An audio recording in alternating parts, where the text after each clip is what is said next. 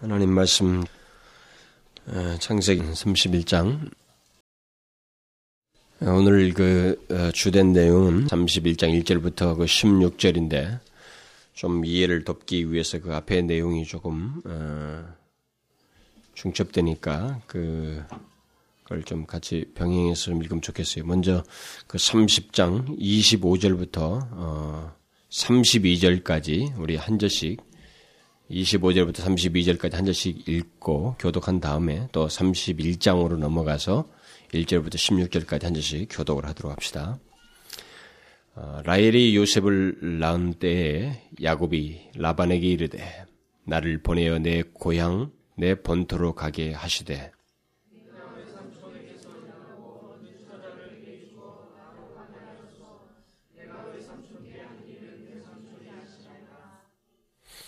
라반이 그에게 이르되 여호와께서 너로 인하여 내게 복 주신 줄을 내가 깨달았노니 내가 나를 사랑스럽게 여기거든 유하라.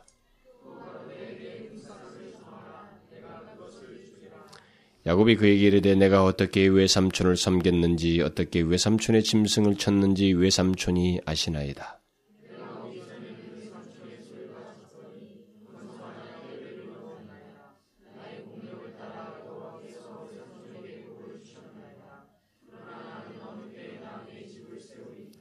라반이 가로되 내가 무엇으로 내게 주랴 야곱이 가로되 외삼촌께서 아무것도 내게 주실 것이 아니라 나를 위하여 이 일을 행하시면 내가 다시 외삼촌의 양떼를 먹이고 지키리이다.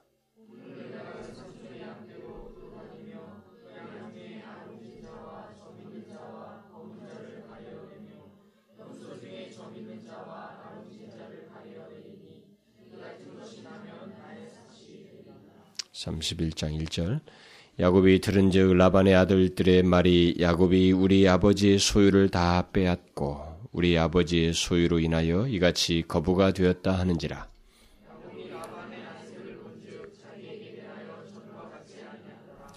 여호와께서 야곱에게 이르시되 네 조상의 땅 내 족속에게로 돌아가라 내가 너와 함께 있으리라 하신지라.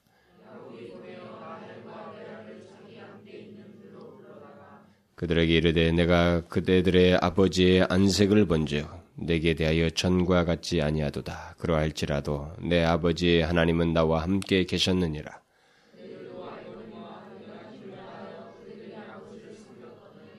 그대들의 아버지가 나를 속여 품삯을 열 번이나 변역하였느니라. 그러나 하나님이 그를 금하사 나를 해치 못하게 하셨으며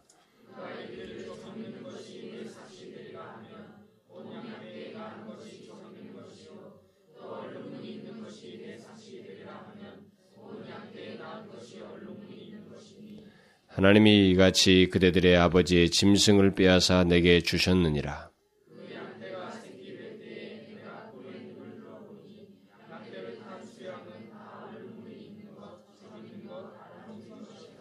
꿈에 하나님의 사자가 내게 말씀하시기를 야고바 하기로 내가 대답하기를 여기 있나이다 하매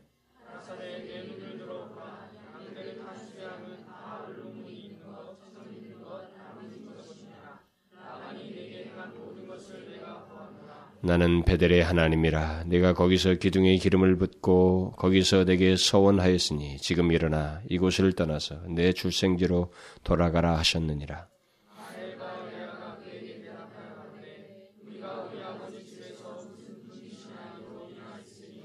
아버지가 우리를 팔고 우리의 돈을 다 먹었으니 아버지가 우리를 외인으로 여기는 것이 아닌가.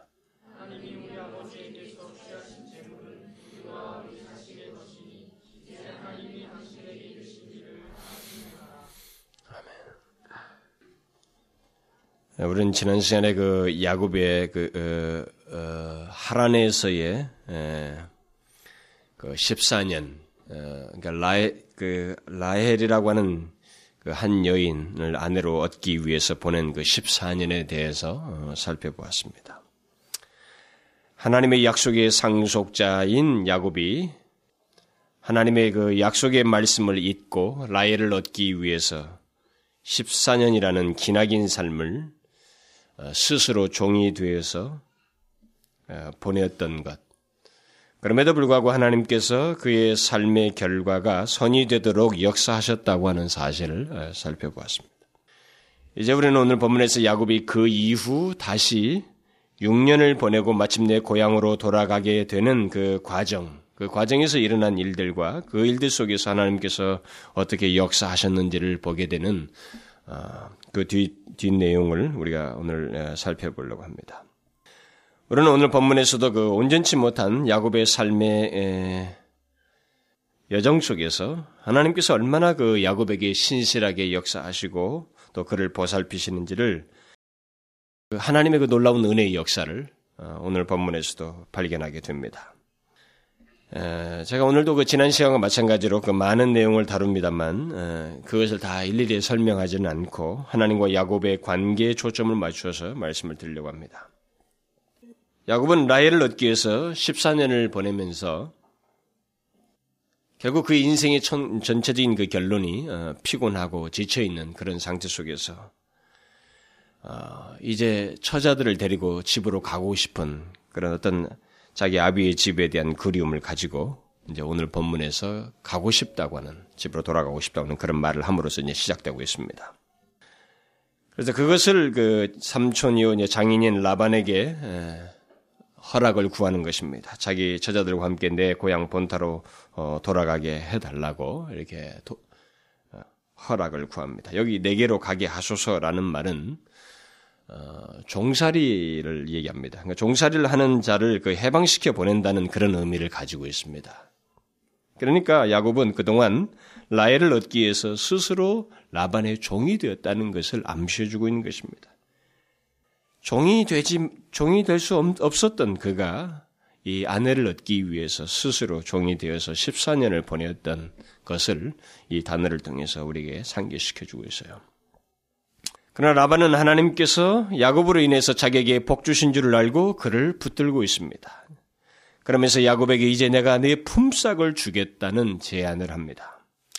이 말은 지금까지는 라헬을 위해서 일한 것, 일한 것이기 때문에 너의 소유는 없다는 것입니다. 예, 그렇다면 어떻게 너 처자식을 먹이고 그들을 데리고 간다는 말인가? 그러니 이제부터는 내가 네 품삯을 줄 테니 그것을 위해서 일하라는 또 다른 제안입니다. 상당히 약사빠르고 간계한 제안입니다.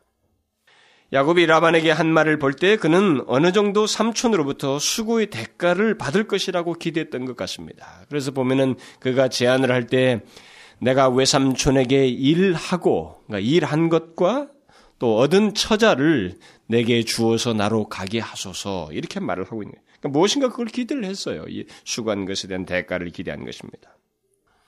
그러면서 나는 어느 때나 내 집을 세우리까 네, 이런 말을 하므로 자기에게 어떤 그 이 소유가 늘어난 것을 어, 설명하면서 자기에게 어느 정도 그 분깃이 올 것을 기대했습니다.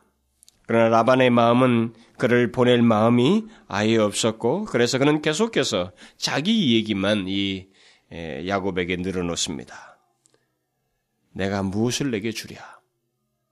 야곱은 여기서 다시 한번 자기의 인생을 결정해야 할 시점에 서 있게 되, 서게 되었습니다. 그는 이미 두 번이나 하나님을 의식하지 아니하고 또 하나님의 약속의 말씀을 생각지 아니하고 자기 감정에 따라서 결정함으로써 14년을 보낸 사람입니다. 그렇게 인생을 쉽게 이미 14년을 보내고 난 다음 다시 그의 인생을 결정할 하나의 또 다른 제안에 지금 직면해 있는 것입니다. 아주 유사한 상황입니다. 또다시 몇 년이 걸릴 인생을 결정해야 할 그 상황이 처하게 된 것입니다.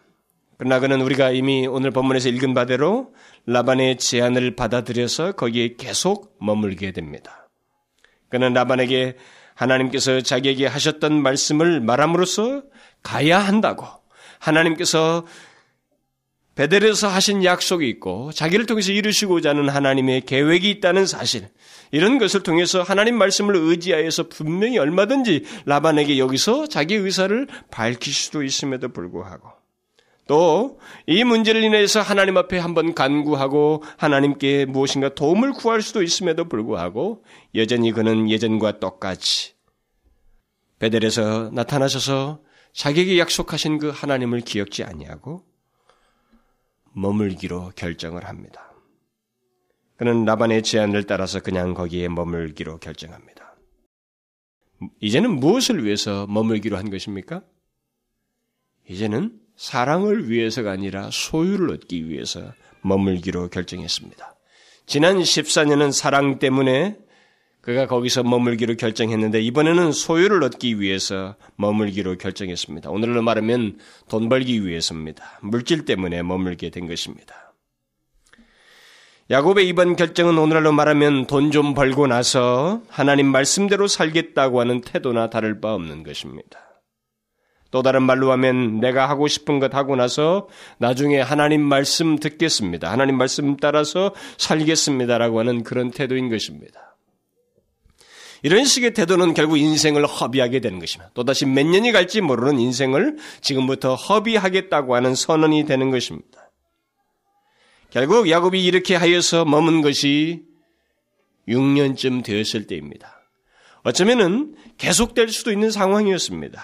그런데 한 6년쯤 되었을 때 야곱 앞에 두 가지 일이 일어나게 됩니다. 하나는 그의 소유가 많아짐으로써 라반의 아들들이 야곱이 자기 아버지의 소유를 다 빼앗아 거부가 되었다고 말하면서 라반의 안색까지 이전 같지 않게 예, 달라진 모습으로 야곱을 대하는 그러니까 야곱에 대해서 적대적인 모습을 이 가정이 나타내는 그런 일이 일어났습니다. 그리고 또 다른 하나는 바로 이때 하나님께서 야곱에게 나타나셔서 내 조상의 땅, 내 족속에게로 돌아가라. 내가 너와 함께 있으리라고 말씀을 하셔요. 이 두 가지 일이 야곱에게 생겼습니다. 한 6년쯤 지났을 때. 그러니까 야곱이 집으로 돌아가게 된 결정적인 원인은 야곱 스스로에 의해서가 아니었다는 것입니다. 야곱이 야곱의 주변 상황이 그를 그것으로부터 내몰고 있었고 또 하나님께서 그에게 이제 내 족속에게로 돌아가라고 명령을 하신 것에 의해서 야곱은 이제 떠날 생각을 하고 있었던 것입니다. 결국 떠나게 된 겁니다. 그는 하란에서 눈에 보이는 것만을 쫓아서 근 20년을 살아오고 있었습니다. 그는 앞을 보지 못하고 자기 앞에 직면해 있는 일, 당면한 문제, 감정의 동료들, 현실적인 그 피로들 이것을 쫓아서 인생을 이렇게 결정하고 저렇게 결정하면서 20년을 계속 보내오고 있었어요. 그는 사랑하는데 몰두하면서 세월을 14년을 보냈고 돈 벌고 재산을 늘리기 위해서 세월을 보내고 있었습니다. 그러다가 덜컥 상황이 이상하게 돌아가게 되었고 하나님께서 이제 떠나라고 직접 그에게 나타나셔서 말씀하심으로 떠나게 되는 장면이 오늘 본문입니다. 사실 야곱은 지금 20년 동안 그런 식으로 삶을 살아왔습니다. 그는 앞을 보지 못하고 20년을 허비하면서 살아왔어요. 그는 지금까지 자기 갈 길을 가지 못하고 이것에 이끌리고 저것에 이끌리며 살다가 또 이 일에 놀라고 저 일에 당황하면서 삶을 살아온 것이 20년이었습니다. 왜 그렇습니까? 왜 이런 식으로 20년을 보내었습니까? 야곱은 왜 그렇게 삶을 살, 살, 살 수밖에 없었느냐는 거예요. 20년이라는 세월을. 그것은 그가 하나님의 말씀, 그에게 하신 하나님의 약속의 말씀을 전적으로 의지하지 않고 있었기 때문입니다. 하나님께서 그에게 나타나셔서 하신 말씀을 그가 의지하지 않았기 때문에 앞을 보지 못한 것입니다. 하나님의 말씀을 의지하지 못할 때 사람은 우리 하나님의 백성들은 이 사람에게 이끌리게 되고 저 사람에게 이끌리게 되고 이 상황에 지배받게 되고 이런저런 문제에 부딪혀서 거기 요동하고 흔들리고 당황하고 거기에 세월을 허비할 수가 있습니다. 야곱은 지금까지 그렇게 살아오고 있었습니다. 그는 자기 소유를 위해서 6년째 일하고 있었습니다. 만일 하나님께서 라반에, 라반이 이상한 반응을 보일 정도로 그의 안색이 나빠질 정도로 이 야곱의 모든 소유를 늘려주시지 않으셨다면 또 하나님께서 그에게 직접 나타나셔서 말씀하시지 않으셨다면 그는 몇 년이고 더 있었을 것입니다. 그가 스스로 결정하지 못하고 주변 상황이 그를 내몰고 하나님께서 말씀하시기 전까지 가만히 있었던 것은 그가 하나님의 말씀을 잊었기 때문에 그래요. 하나님의 말씀을 의지하지 않았기 때문에 그렇습니다. 여러분, 우리는 이것을 기억해야 됩니다. 여러분들과 제가 정령 하나님을 믿는 백성들이고 그리스도인이라면 우리가 살면서 하나님의 말씀을 잊게 될 때, 하나님의 말씀을 의지하지 않게 될 때 우리는 앞을 보지 못하게 되어 있습니다. 앞을 보지 못하고 삶을 살아가게 되어 있어요. 6년 아니 10년, 20년을 탕진할 수가 있습니다. 이건 명백한 사실입니다. 기억하셔야 돼요.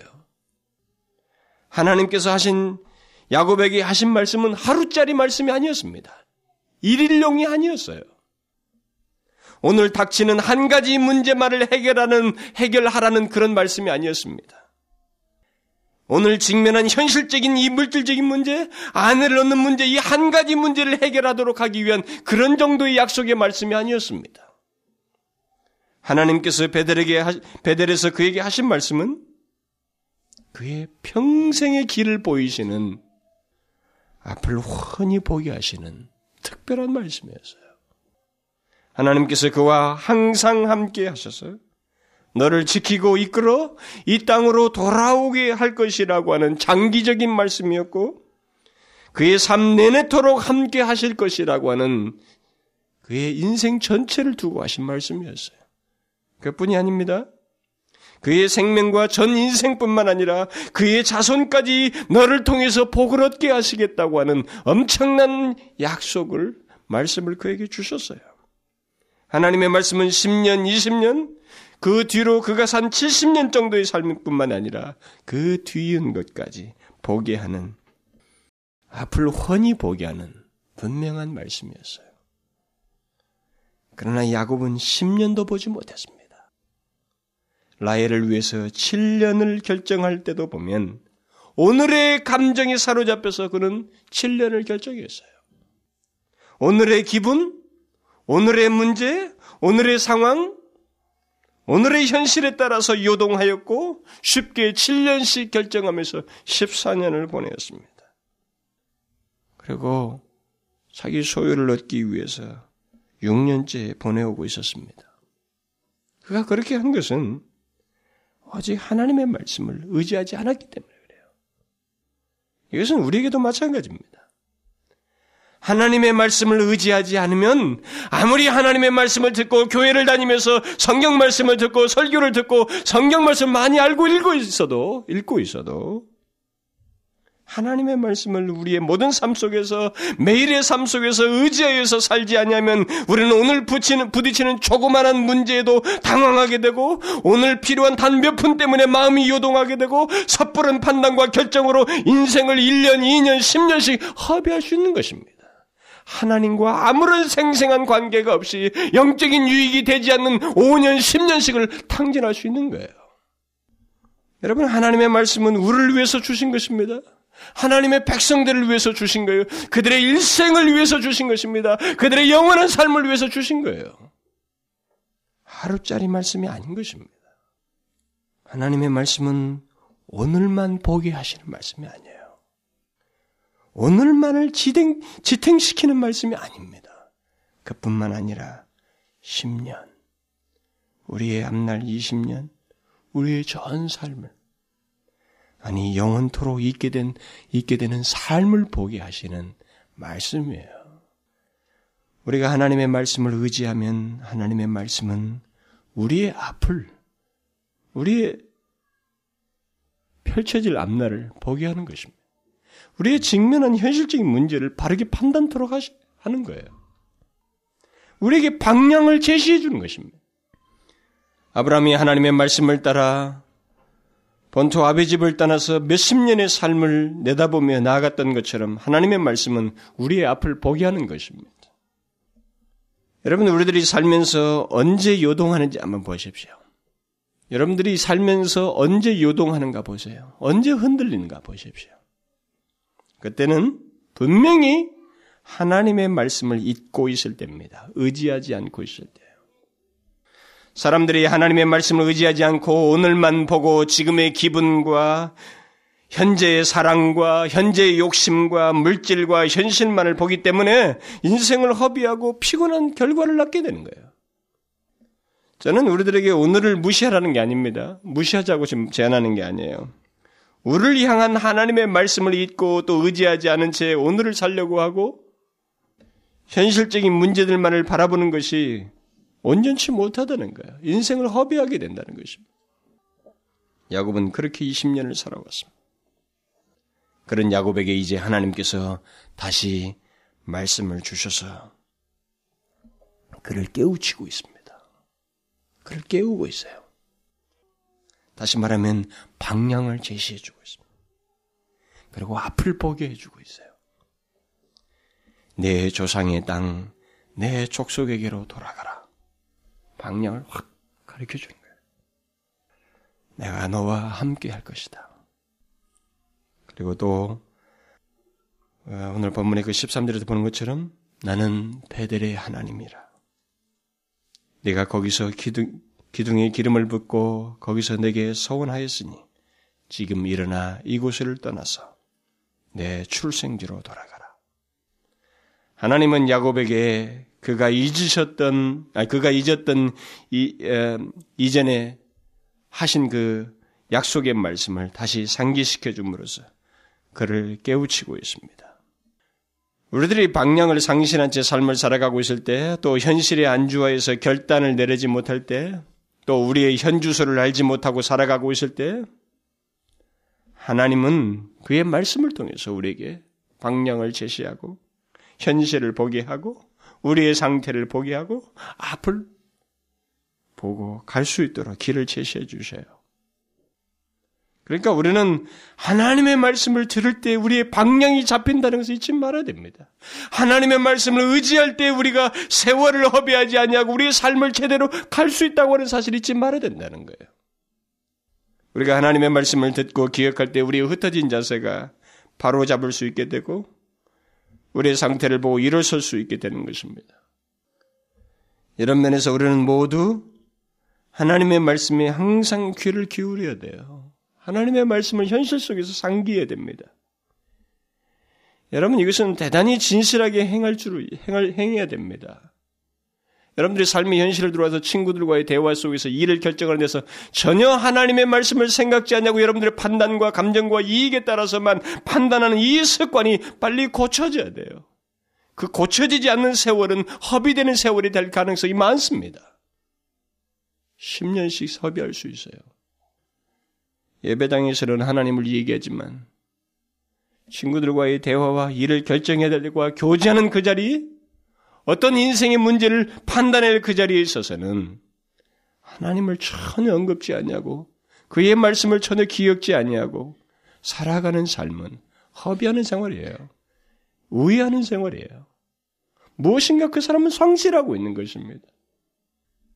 그러므로 우리는 하나님께서 우리에게 하시는 말씀을 항상 매일같이 특히 이 모든 예배 속에서 듣고 그것을 통해서 우리 방향을 제시되는 방향을 따라서 살아야 돼요. 여러분들이 우리 자신들을 가만히 보게 되면 우리들이 어디서 이렇게 그나마 추스려지는지 한번 보세요. 우리가 어디서 잃었던 방향을 제대로 보게 되고 이렇게 일어서게 되는지 보십시오. 그게 하나님 말씀이에요. 우리가 사실 이, 이 평상시 일상적인 생활 속도 보면 일주일 동안에 그 흩어졌던 우리들이 또 몇 개월 동안 안주하면서 살아왔던 우리들이 어디서 언제 제정신이 들고 자신, 자신의 잘못을 보고 아, 내가 가야 할 길이 이것이구나라고 그런 방향을 보고 결론에 도달하는지 한번 보십시오. 어디에요? 그것은 하나님의 말씀을 들을 때입니다. 그래서 하나님의 말씀을 듣기를 싫어하는 것은 성령이 영이 아닌, 성령이 아닌 악한 영의 역사라고 분명히 말할 수 있어요. 하나님의 말씀을 상기하지 않고 하나님의 말씀을 듣기를 싫어하고 하나님의 말씀을 따르지 않고자 하는 그런 저항적인 마음은 성령일 수가 없습니다. 그건 악한 영이에요. 그것은 우리를 더욱 침체되게 하는 것이고 앞을 보지 못하게 하는 것이고 계속 안주하게 하는 것이고 깨어나지 못하게 하는 것입니다. 어떤 이유에서든 하나님의 말씀을 듣지 않는다는 것은 결과가 부정적입니다. 그리고 우리의 상태를 비참하게 만들고 인생을 허비하게 만들고 우회하게 만들어요. 하나님은 바로 그런 야곱을 그의 말씀으로 깨우셔요. 그리고 야곱 또한 그의 말씀으로 하나님의 말씀을 듣고 깨어납니다. 연약한 야곱, 우유부단한 야곱, 무기력한 야곱에게 하나님께서 방향을 제시해주고 힘을 얻어 결단력 있게 한 것은 바로 하나님의 말씀이었어요. 야곱은 하나님의 말씀을 듣고 나서 앞을 보고 결단을 내립니다. 그는 힘을 얻었어요. 그래서 먼저 이제 가기로 결심을 하고 삼촌이 어떤 반응을 보이든 이것은 이제 진행하기로 결정을 하고 아내들을 설득합니다. 그가 아내들을 설득할 때 말한 요점은 두 가지입니다. 하나는 지금까지 라반이 보여준 거짓됨과 속임수 그리고 이전 같지 않은 그 안색으로 자기를 대하고 있다는 것. 그 다음 또 다른 하나는 하나님께서 지금까지 자기를 인도하셨다는 사실에 대한 그의 신앙입니다. 야곱의 말을 들은 아내들은 그의 판단에 동의를 하고 그의 그의 말이 올 진실인 줄 알고 또 그걸 옳게 여기고 그래서 그를 따라서 떠나기로 결심을 합니다. 라반은 얼마나 속임을 빈번하게 했던지 이 딸들까지 그것을 인정하게 됩니다. 야곱만 속인 것이 아니라 그의 딸들까지 이용 이용하여서 자기의 유익을 꾀한 지독한 속물이어서 결국 딸들까지 그 아버지를 부정하고 그것을 그의 속임수를 인정하고 야곱과 뜻을 같이 하기로 합니다. 그런데 여기서 중요한 것은 그게 아니고 이 야곱의 말 속에서 어, 언급된 그의 어떤 신앙적인 고백이에요. 그는 그, 그의 말 속에서 이곳을 떠나도록 하기 위해서 이전까지 하나님께서 야곱을 어떻게 간섭하시고 또 인도해 오시고 역사해 오셨는지를 일종의 신앙적으로 고백을 하고 있습니다. 야곱은 지금까지의 모든 것이 하나님의 인도와 역사, 역사로 말미암은 것이고 이제 우리가 떠날 것도 이 하나님께서 이렇게 이렇게 말씀하셨기 때문이라고 분명하게 그 하나님을 근거로 해서 떠날 이유를 아내들에게 말을 하고 있습니다. 그간 하나님께서 어떻게 역사해 오셨다고 이 야곱이 여기서 말을 하고 있어요? 라반은 지난 14년간 14년간만 속이고 있는 속인 것이 아닙니다. 야곱과 이 소유 문제이 14년 이후에 지난 6년 동안에도 이 소유 문제만 가지고도 이 라반은 야곱을 여러 차례 속였던 것 같습니다. 야곱이 그 딸들의 아버지와 아버지가 나를 열 번이나 속여서 품삯을 바꿨다고 이렇게 말을 한 것을 보면 어, 라반은 이 품삯 문제만으로도 기회만 있으면 속여서 결국 야곱을 이용하고 자기의 이 부를 얻으려고 하고 계속 자기 유익만을 구했던 것 같습니다. 이 30장에 보면은 야곱이 그 라반과 약속할 때 양들 중에서 아롱진 것, 점 있는 것, 검은 것을 자기 소유로 삼겠다. 우리 세 가지 그 대상이 한꺼번에 언급되고 있습니다만 31장에 가면 그것이 각각 언급되고 있어요. 그러니까 사실 이 라반과 야곱이 처음에는 이 세 가지를 한꺼번에 한 게 아니고 아롱진 것만 소유로 하기로 이렇게 아마 약속을 한 것 같습니다. 근데 그렇게 약속하고 나니까 새끼를 낳으면 다 아롱진 것이 나오는 거예요. 그러자 그 다음에는 점 있는 것을 점 있는 것으로 하자고 아마 약속을 한 것 같습니다. 그러니까 그 다음에는 온통 점 있는 것들이 나오는 것입니다. 그래서 다시 말을 바꾸어서 이제 검은 것을 소유로 삼으라고 말을 하니까 그 다음에는 모든 나오는 것이 검은 것이 되는 그 장면이 이제 31장에서 좀 소개되고 있습니다. 그러나 라반은 자기 욕심만을 부리면서 야곱을 계속해서 속이면서 말을 바꿨다는 열 번이나 바꿨다는가 이것은 기회만 있으면 계속 수시로 바꿨다는 것입니다. 그러나 결과가 어떻게 됐어요? 모든 결과는 하나님께서 쥐고 있어서 야곱에게 선이 되게 하셨어요. 왜요? 야곱이 말한 대로 그대들의 아버지가 나를 속여 품삯을 열 번이나 변역하였으나 그러나 하나님이 그를 금하사 나를 해치 못하게 하셨으며 하나님이 이같이 그대들의 아버지의 짐승들을 빼앗아 내게 주셨느니라. 이 야곱의 말 속에 무엇이 있습니까? 아주 중요한 표현이 있습니다. 야곱은 지금 이 말 속에서 계속적으로 하나님이 하나님이라고 말을 하고 있습니다. 라반이 수없이 야곱을 속이고 야곱에게 정상적인 대우를 하지 못하였지만 결과적으로 이 모든 것이 복이 되게 하시는 결과가 좋게 하시는 다른 분이 계셨어요. 하나님이라고 그가 말하고 있습니다. 다시 말하면 야곱에게는 하나님이 함께 계셨기 때문에 이 결과가 모두 야곱에게 선이 되었다는 것입니다. 예, 야곱이 이렇게 속이면 하나님은 이 속임을 통해서 야곱에게 득이 되게 하시고 또 저렇게 속이면 하나님은 그 결과가 야곱에게 선이 되도록 또 결과를 바꾸시고 그렇게 역사하셨어요. 우리가 여기서 한 가지 놓치지 말할 것이 있습니다. 그래서 아주 중요하고 심지어 하나님의 백성의 반대편에 있는 사람들에게는 무섭기까지 한 사실인데 이는 우리가 항상 기억해야 될 아주 중요한 내용입니다. 그게 무엇이냐면 하나님의 백성들을 향해서 아무리 교묘한 계획, 계략이 행해지고 아무리 강력한 대적이 행해진다 할지라도 또 그런 대적자가 있다 할지라도 그런 일이나 그런 사람이 있다 할지라도 그래서 그들이 일시적으로 하나님의 백성들을 이기는 것 같고 누르는 것 같아도 결코 아니 절대로 하나님의 백성들을 이기지 못한다는 완전히 짓밟지 못한다는 것입니다. 이건 굉장히 중요한 사실입니다. 우리는 이것을 분명히 믿고 있어야 됩니다. 왜냐하면 하나님 때문이에요. 우리들이 완전히 패배하지 않는 것은 우리의 의지 때문이 아니고 또 우리의 수고 때문이 아니고 우리의 지혜 때문이 아니라 하나님께서 함께 하시기 때문에 하나님의 백성들은 완전히 패배당하거나 짓밟힘을 당하지 않고 어떤 대적자도 하나님의 백성을 완전히 이기지 못합니다. 궁극적으로 이기지 못해요. 하나님 때문에 아무도 하나님의 백성들을 궁극적으로 이기지 못할 뿐만 아니라 그들을 완전히 패배시키지 못하고 그들을 결국 자기 수화에서 성공하지 못합니다. 이것은 우리의 의지와 상관없이 하나님 편에서 행해지는 분명한 사실이에요. 우리가 오늘 본문에서 볼 수 있는 것처럼 야곱은 모든 결과를 예상치 못하고 있었습니다. 단지 하나님께서 야곱의 노력을 넘어서는 일을 계속 하고 있었어요. 우리 31장에서 보는 것처럼 그가 본 것이 꿈의 환상이 본 게 뭐예요? 그가 알지 못하는 일을 계속 하나님 편에서 하고 있었던 것입니다. 결과적으로 라반이, 라반이 그를 이기지 못하도록 또 그를 해하지 못하도록 하나님께서 계속 역사하고 있었어요.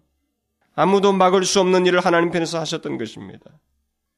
아롱진 것으로 하라면 이건 현실적으로 불가능해요. 현실적으로 불가능하지만 하나님은 그것을 가능케 하셔서 야곱을 도우셨습니다. 재밌는 것으로 하라고 하면 재밌는 것이 되게 하셨어요. 모든 것이. 약속의 상속자에 대한 불신자의 미움은 얼마든지 있을 수 있습니다. 하나님의 백성들을 향해서 이 세상은 얼마든지 대적할 수가 있어요. 얼마든지 그들을 속일 수 있습니다. 그러나 이 하나님의 백성 주변에 행해지는 이 모든 것은 하나님의 관리 아래 있다고 하는 사실입니다. 이것은 하나님의 손 아래 있습니다. 어떻게 관리돼요? 궁극적으로 하나님의 백성들에게 득이 되게 하고 결국 그들의 영적인 성숙을 가져오고 그들이 결국 하나님을 더 알게 되는 계기가 되게 하고 꼭 물질적인 문제만이 아니에요. 궁극적으로 그들에게 유익이 되게 하고 결국 그들을 이기지 못하도록 하나님께서 관리하신다는 것입니다. 그리스도인들에 대한 그리스도인에 대한 그 대적자들이 일시적으로 어떤 손해를 끼치고 또 그들을 핍박하고 힘들게 하고 모욕을 하고 괴롭힐 수 있어요. 그러나 궁극적으로 이기지 못합니다. 그것은 그 사람 자체 때문이 아니에요. 우리들 자체 때문이 아닙니다. 우리를 위하시는 하나님 때문에 그래요. 이것은 영원한 원칙입니다. 아무도 깨지 못할 하나님의 원칙이요. 하나님의 변함없는 행동입니다. 보십시오. 야곱도 알지 못할 일이 하나님 편에서 행해지고 있었습니다. 라반이 아무리 계략을 써도 그를 이기지 못하고 그를 자기 마음대로 하지 못하는 결과가 하나님 편에서 계속 야곱을 위해서 행해지고 있어요. 하나님은 바로 그런 식으로 그의 모든 백성들에게 역사하십니다. 우리 일상적인 생활 속에서뿐만 아니라 우리의 영원한 삶과 관련해서도 하나님은 그 이 원칙을 지키셔요. 마치 이 땅에 계셨던 예수님께서 하셨던 것처럼 그렇게 하나님께서 하십니다. 여러분 예수님께서 이 땅에 계실 때 그의 대적자들이 예수님을 어떻게 하셨어요? 마치 이기는 것 같았습니다. 그래서 십자가에 못을 박았어요. 죽게 했습니다. 그러나 어떻게 됐습니까? 이겼어요? 그들이 상상치 못할, 그들은 알지도 못하는 부활, 생명의 진수가 그에게서 드러났었어요. 이것은 모든 하나님의 백성들에게 있는 일입니다. 하나님에 의해서 하나님의 백성들에게 있는 아주 무섭고 두려운 사실이고 놀라운 사실이에요. 이 세상의 대적자들이 예수 그리스도를 십자가에 못 박았으나 궁극적으로 그를 이기지 못하였던 것처럼 하나님의 약속자, 약속의 상속자인 야곱을 하나님께서 라반이 궁극적으로 이기지 못하게 하셨던 것처럼 그리스도와 함께한 후사요, 하나님의 후사인 우리 모든 그리스도인들을 대적하는 그 어떤 대적자도 결국은 이기지 못하게 하나님이 간섭하셔요. 왜요? 그것은 우리를 위하시는 그 하나님의 이 간섭 때문에 이 세상이 이기지 못하는 것입니다. 여러분 이것은 우리가 단순히 이 세상에서 조금 잘 되고 고통을 견디는 문제가 아니라는 것을 알아야 됩니다. 우리를 아무도 이기지 못한다는 것을 여러분들이 이런 사실에 대해서 하나님 하나님의 크심과 그의 광대하심을 기억하면서 이런 것을 이런 맥락에서 우리가 삶을 살 필요가 있어요. 나 때문이 아니에요. 전능자 하나님 때문에 누구도 하나님의 백성을 궁극적으로 이기지 못합니다. 바울은 이것을 알고 있었습니다. 그래서 그는 이렇게 말했잖아요. 만일 하나님이 위하시면 누가 우리를 대적하래요? 환란, 곤고, 핍박, 기근, 적신, 위험이나 칼이랴. 칼로 우리를 죽인다 할지라도 결국 궁극적으로 우리를 이기지 못한다는 거예요. 여러분 순기자들이 죽음 앞에서 졌어요? 지지 않았습니다. 그들의 신앙을 꺾지를 못했어요. 그들은 그것이 계기가 되어 영원한 생명을 맛보았던 것입니다. 하나님의 백성이라는 것, 야곱이 하나님의 약속의 상속자인 것처럼 하나님의 백성들은 결국 우리들이 하나님의 후사요 그리스도와 함께는 후사라는 이 사실은 우리가 생각하는 것 이상으로 무궁한 사실을 담고 있어요. 이것이 무엇을 의미하는지 우리는 알고 살아야 됩니다. 오늘 본문과 관련해서 말을 하면 이 세상이 아무리 강력한 이 세상의 도전이라 할지라도 어떤 탁월한 계략이라 할지라도 하나님의 백성을 이기지 못한다는 것입니다. 절대로 이기지 못한다는. 왜요? 하나님의 관리 아래 있기 때문에요. 하나님 때문에 그렇습니다. 하나님은 라반을 금하셨어요. 야곱을 해치 못하게 하셨습니다. 그것은 뒤에 가서 나옵니다만 야곱이 도망한 것, 도망한 것을 알고 이 라반이 추적하잖아요. 죽일 심사로 쫓은 것입니다. 내가 널 해할 권한이 능력이 있지만 그 말을 한 것은 죽일 수도 있었다는 거예요. 그런 마음으로 쫓은 것입니다. 그런데 하나님이 바로 전날 밤에 나타나셔서 손대지 말라는 거예요. 이 사실은 현실적으로 생각해 봐야 됩니다. 이건 대단히 중요한 사실이에요. 현실적으로 발생되는 일입니다. 하나님의 역사에 의해서 하나님의 백성들이 손상되지 않냐고 누구도 이기지 못하게 하는 일이 하나님의 간섭에서 현실적으로 일어나고 있다는 사실입니다. 그리고 우리 영원토록 우리에게 있게 될 일이에요. 얼마나 놀라운 사실이에요. 하나님께서 우리에게 약속하시고 그 약속을 지키시기 위해서 지금도 우리의 삶 속에서 놀랍게 역사하시고 간섭하고 계신다는 것입니다. 오늘 본문에 기록된 이 야곱의 말을 자세히 살펴보면 하나님이 이같이 그대들의 아버지의 짐승들을 빼앗아 내게 주셨느니라. 야곱은 하나님이라고 하는 주어를 언급하고 있습니다. 이건 야곱의 신앙 고백이에요. 여기서 우리가 기억해야 될 것은 야곱이 자신이 얻은 모든 소유를 주신 분이 하나님이시라고 그 모든 것의 주체자가 하나님이시라고 언급하고 있다는 사실입니다. 이것은 야곱에 있어서 정말로 중요해요. 우리가 제가 이미 그 베델 사건을 설명할 때 상세히 설명한 것이 바로 이런 내용입니다. 이것과 관련되기 때문에 그래요. 이것은 야곱이 약 20년의 시련과 연단 끝에 그에게서 나온 고백입니다. 삶의 자기 삶의 주도권이 하나님께 있다고 믿고 고백하고 있는 장면이에요. 중요한 건 이것입니다. 야곱이 20년 동안 인생사를 어떻게 살았는가 그게 중요한 게 아니에요. 20년 시작 전에 하나님께서 그에게 무엇이 중요한지, 이제 너와 나 사이 어떤 관계가 중요하고 너에게서 필요한 것이 무엇인지를 말씀해 주셨어요. 그건 주도권이었어요. 하나님이 너의 삶의 주도자가 되신다는 것을 인정하라는 것이었습니다. 그러나 현실로 돌아간 야곱은 그것을 인정하지 않았습니다. 인정하지 않고 사랑에 빠졌고 재물을 쫓았고 그렇게 하면서 근 20년을 보내고 있었습니다. 그러나 20년의 시련과 연단 끝에 그가 고백한 게 뭐예요? 하나님이 주셨다. 하나님은 20년 전에 베델에서 야곱이 이것을 알고 살아야 한다고 말씀하셨는데 그걸 잊다가 현실 속에서 이제 인정하는 일을 야곱이 한 것입니다. 그런데 여러분 이 문맥을 잘 보시면 이 야곱의 이 인정은 대단히 신앙적이라는 걸 알게 됩니다. 왜 그래요? 30장에 가보게 되면 아롱진 것, 점인 것, 검은 것을 얻기 위해서 야곱이 어, 어, 뭘 하고 있어요? 6년 전에 양치기 14년에 이 노하우를 발휘하고 있습니다. 어떻게 하면 교미할 때 이 효과를 보는지를 다 연구한 것입니다. 물 먹으러 올 때 다 교미하는 걸 다 보았습니다. 그래서 그걸 위해서 나름대로 그들의 이것을 교미할 때 그 그때 당시에 뭐 자기 그 터득한 방법을 가지고 어떤 사람들은 뭐 이 여러 가지 신풍나무나 이 나무들이 거기에 어떤 나무의 이 뭡니까 우리 허브들처럼 어떤 성분이 있어서 이렇게 그들이 거기서 이 아롱진거나 이런 색깔인 걸 나오게 했다. 어떤 사람은 오늘날도 말한 것처럼 무슨 뭐 그 소를 키울 때 무슨 모차르트 음악을 들어주고 뭘 하는 것처럼 시신경을 자극함으로 그들이 자극을 받게 했다. 뭐 어쨌든 좋습니다. 어쨌든 이 야곱은 방법을 쓰고 있었어요. 자기가 방법을 쓰였습니다. 교매할 때 그를 자극하는 것이 결국 뜻을 이루는 것이라고 생각하고 그렇게 방법을 썼습니다. 그 결과는 아롱진 것, 검은 것, 점 있는 것이 계속 많아져서 거부가 되었습니다. 그렇게 했어요, 6년 전에. 그런데 지금 뭐라고 말합니까? 누가 줬다고 말하고 있어요. 자기 방법을 쓴 사람이었는데, 6년 전에.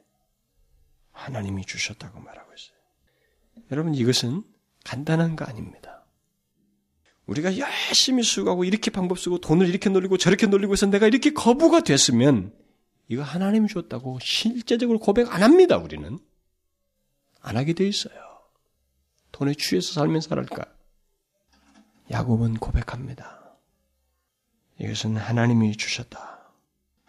실제로 그는 하나님께서 자기에게 복을 주셨음을 확인하는 환상을 꿈속에서 보았고, 꿈속에서 교미하는 것은 모두 얼룩무늬 있는 것, 점 있는 것, 아롱진 것, 그렇게 하는 걸 보았어요. 결국 라반의 무, 하나님께서 라반이 무엇을 행했는가를 본 건 아닙니다. 지금 하나님께서 이 라반이 너에게 행한 모든 것을 내가 보았느니라 이렇게 말씀하시면서 결과가 계속 야곱에게 유익이 되게 하셨어요. 그런데 하나님께서 그렇게 라반이 너에게 행한 모든 것을 내가 보았느냐 이렇게 말했을 때 이 말은 라반의 행동을 중점대로 보았다는 게 아닙니다. 라반이 무엇을 행했는가를 본 게 아니라 라반이 너를 힘들게 하고 너를 속이고 너를 어, 너에게 어렵게 한 것을 내가 보았다 이 말이에요. 이 말은 하나님의 눈은 누구에게 중점적으로 가 있다는 거예요? 라반이 아니라는 것입니다. 야곱에게 가 있었다는 거예요. 하나님은 야곱을 중심으로 해서 모든 주변을 보고 있었습니다. 그동안 하나님께서 라반의 가정에 복을 주신 것도 야곱 때문이었어요. 그것은 라반이 인정한 사실입니다. 라반이 말했잖아요. 여호와께서 너로 인하여 내게 복 주신 줄을 내가 깨달았느니. 라반이 복 받은 것도 야곱 때문이었어요. 하나님께서 라반의 행동을 언급하신 것은 그가 하나님의 약속의 상속자 야곱과 연관되어 있기 때문에 언급하신 것입니다. 하나님께서 야곱 라반을 언급하신 것은 그의 선을 행하든 악을 행하든 야곱 주위에 그가 있었기 때문에 언급한 겁니다. 하나님은 이런 식으로 항상 주의 백성과 그의 백성들의 주변을 보신다는 사실을 우리가 잊지 말아야 돼요.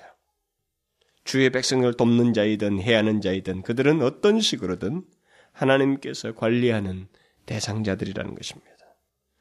사실 하나님은 이 세상을 그의 백성들을 중심으로 해서 본다는 사실을 잊지 말아야 됩니다. 이렇게 생각할 수 있어요. 우리가 볼 때는 우리는 다 똑같은 비슷한 옷들을 입고 있으니까 그리고 뭐 겉으로 볼 때 아무런 표시가 나지 않습니다만 마치 하나님께서 이 세상을 보실 때는 흙과 백처럼 보이는 겁니다. 빛과 어둠처럼 보이는 거예요. 하나님의 백성은 뚜렷하게 대상이 선별되어 있습니다. 그분은 그들을 중심으로 이 세상을 주관하시고 있어요. 창조 목적 때부터 하셨던 일이에요. 이것은 하나님의 약속입니다.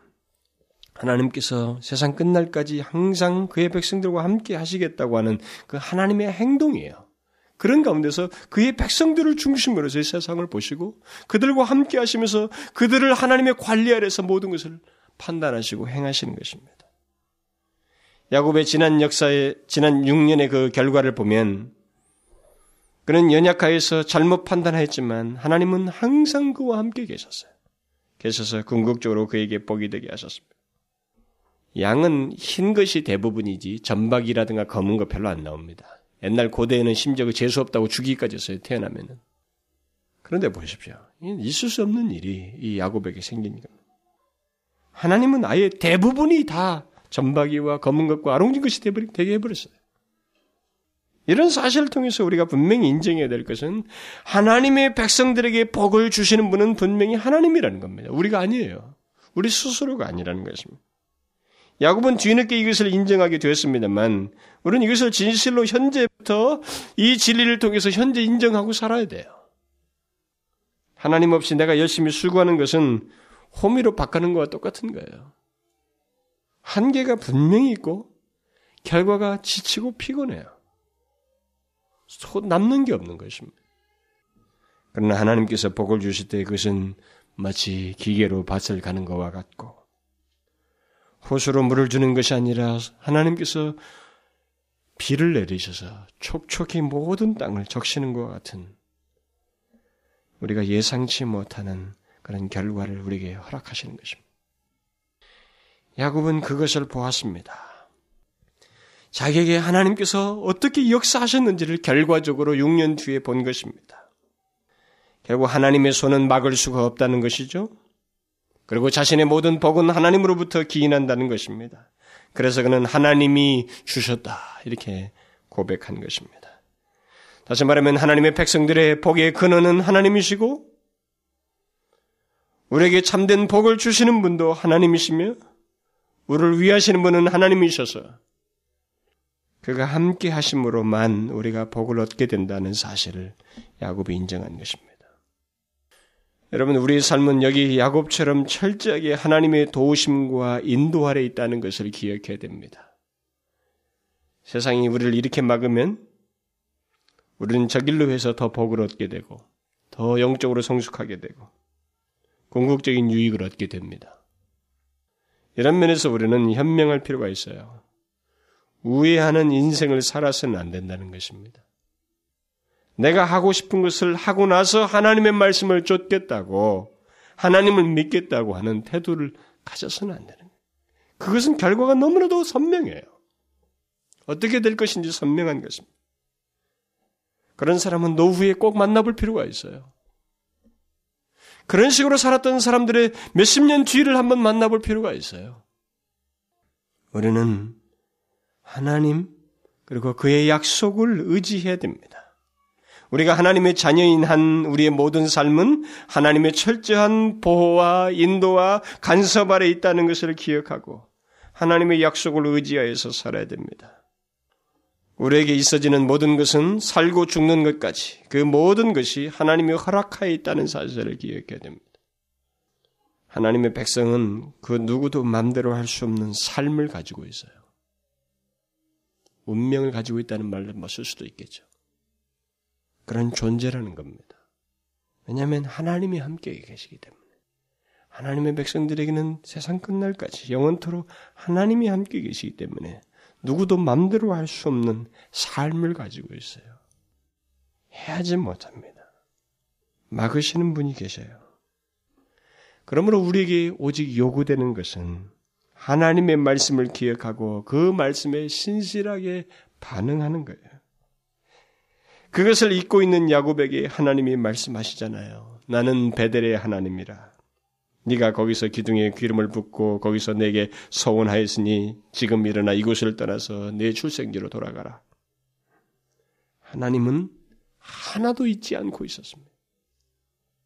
모든 것을 잊고 산 것은 야곱이었어요. 20년 동안. 그러나 20년이 지나도록 하나님은 하나도 잊지 아니하고 그에게 그것을 그대로 말씀하시면서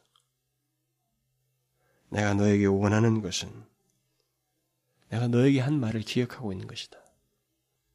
그 말씀을 기억하고 내게 반응하는 것이다. 이렇게 말씀하시는 거예요. 저는 이 구절을 다시 뒤에 가서 다시 베들로 가야 하는 그 문제가 생기기 때문에 다시 언급을 하겠습니다만 우리가 여기서 기억해야 될 것은 하나님께서 베델의 하나님이라고 하시면서 자신이 야곱에게 하신 말씀을 기억하고 계속 야곱을 지키셨고 결국 자신은 그렇게 하면서 야곱에게도 원했던 것이 있는데 그것은 야곱 또한 그 말씀을 자기와 같이 기억하고 있었어야 한다고 말하고 있다는 사실입니다. 우리는 이것을 알아야 돼요. 우리는 하나님에게 기대고 하나님을 의지하고 나는 연약하지만 하나님은 나를 도우신다는 것을 알고 우리는 항상 그를 기대면서 의지할 수 있습니다. 그러나 우리가 잊지 말할 것이 있어요. 하나님은 우리에게 원하는 것이 있습니다. 우리에게 하신 말씀을 자신이 다 기억하고 그대로 지키시는데 그 말씀을 우리도 기억하기를 원하셔요. 야곱이 그 말씀을 의지해서 살기를 원하시는 것입니다. 야곱은 20년을 살고 난 다음에 이것을 인정할 수밖에 없는 현실 가운데 있게 된 것입니다. 특히 하나님은 야곱의 서원을 기억하셨어요. 여러분, 하나님은 우리가 하나님 앞에서 약속한 것을 다 기억하고 계십니다. 우리가 그것을 지키지 못하고 신실하게 반응하지 못하는 것은 그간 우리가 우리의 욕심의 마음을 빼앗기고 또 우리가 현실을 쫓아서 삶으로서 있었던 일입니다. 그러나 하나님은 그것을 잊지 않고 계십니다. 여러분 이걸 아셔야 돼요. 하나님은 우리에게 다시 말씀하심으로 그것을 지키라고 권면하십니다. 지키라고 하는 것은 단순히 상인들과 맺은 어떤 계약을 지키는, 지키는 것처럼 하라는 것이 아닙니다. 하나님 앞에서 네가 하나님 말씀을 듣고 그때 가졌던 감동, 그 간절함, 그 뜨거움을 가지고 하나님 앞에 나오라는 거예요. 하나님 앞에 반응하라는 것입니다. 여기 서원을 지키라는 것은 항목을 내가 옛날에 이런 항목을 하나님 앞에 다짐하고 서원했습니다. 그, 그 한 가지 항목을 지키라는 게 아니에요. 여러분 가끔 크리스천들 중에 그런 얘기 있잖아요. 하나님 앞에 서원한 거, 뭐 약속한 거, 막 기도하면서 다짐한 거, 그 항목 자체를 율법적으로 지키려고 그래요. 하나님께서 여기서 지키라는 것은 그런 뭐 상인처럼 계약 관계를 지키라는 게 아닙니다. 우리가 그렇게 할 때 보통 어땠어요? 하나님 앞에서 진실했습니다. 간절했어요. 뜨거움이 있었습니다. 사랑함이 있었어요. 하나님 앞에서 어떤 놀라운 은혜들이 있었습니다. 그렇게 하고 싶었어요. 야곱도 이때 당시 그랬습니다. 하나님이 자기에게 나타나신 거 보고 너무 놀랐어요. 그래서 그는 하나님 앞에 서원한 것입니다. 하나님 이렇게 하시면 내가 이렇게 하겠습니다. 라면서 하나님의 말씀을 인정하면서 시인하면서 그렇게 했어요. 진실로 그렇게 하고 싶다고 말했습니다. 그에게는 어떤 감동이 있었던 것입니다. 뜨거움이 있었어요. 주님은 그걸 얘기하는 겁니다. 그 모습으로 나오라는 거예요. 여러분, 하나님께서 지금도 우리에게 하나님의 말씀 앞에서 우리가 진실하고 또 하나님 앞에서 뭔가 뜨거움과 그 감동을 가지고 간절함을 가지고 주님 앞에서 이미 우리가 주의 말씀을 쫓아서 살기로 했던 그런 태도, 그런 반응을 보이시기를 원하셔요. 여러분 그런 거 있잖아요? 여러분 다 그런 거 있죠? 이전에 주님 앞에 섰을 때 여러분들이 그런 감동들이 있었잖아요. 하나님의 말씀을 듣고 주의 은혜를 여러분들이 알게 되었을 때 하나님 앞에 이렇게 하고 싶고 주님을 제대로 믿고 싶어 하며 주님 앞에 무엇인가 들으고 싶은 그런 감동들이 있었잖아요. 어떤 식으로 말을 하고 어떤 식으로 표현했던 여러분들이 그게 있었죠? 하나님은 그것을 다 기억하고 계십니다. 지키라는 거예요. 하나님은 그걸 그때 그 감동, 그 마음, 그 진실함, 그때 소원했던 것을 우리에게 지키라고 말씀하셔요. 다 알고 계십니다. 다 기억하고 계셔요. 다시 첫, 첫째로 돌아오라는 거예요. 첫사랑으로 돌아가라는 거예요. 그러나 여러분 기억하실 것은 그게 우리에게 최상의 자리예요. 하나님 앞에 그 간절함과 뜨거움으로 서는 그 자리가 우리에게 최상의 자리예요. 왜요? 지금 야곱이 경험한 것처럼 그가 20년 동안 빼빠지게 노력을 했지만 그에게 복 주신 분은 누구였어요? 주변 환경은 다 적대적이었습니다. 뺏으려고 했어요. 그러나 모든 것을 차단하고 주신 분은 누굽니까? 그를 잘 되게 하신 분이 누구였어요? 하나님이었습니다.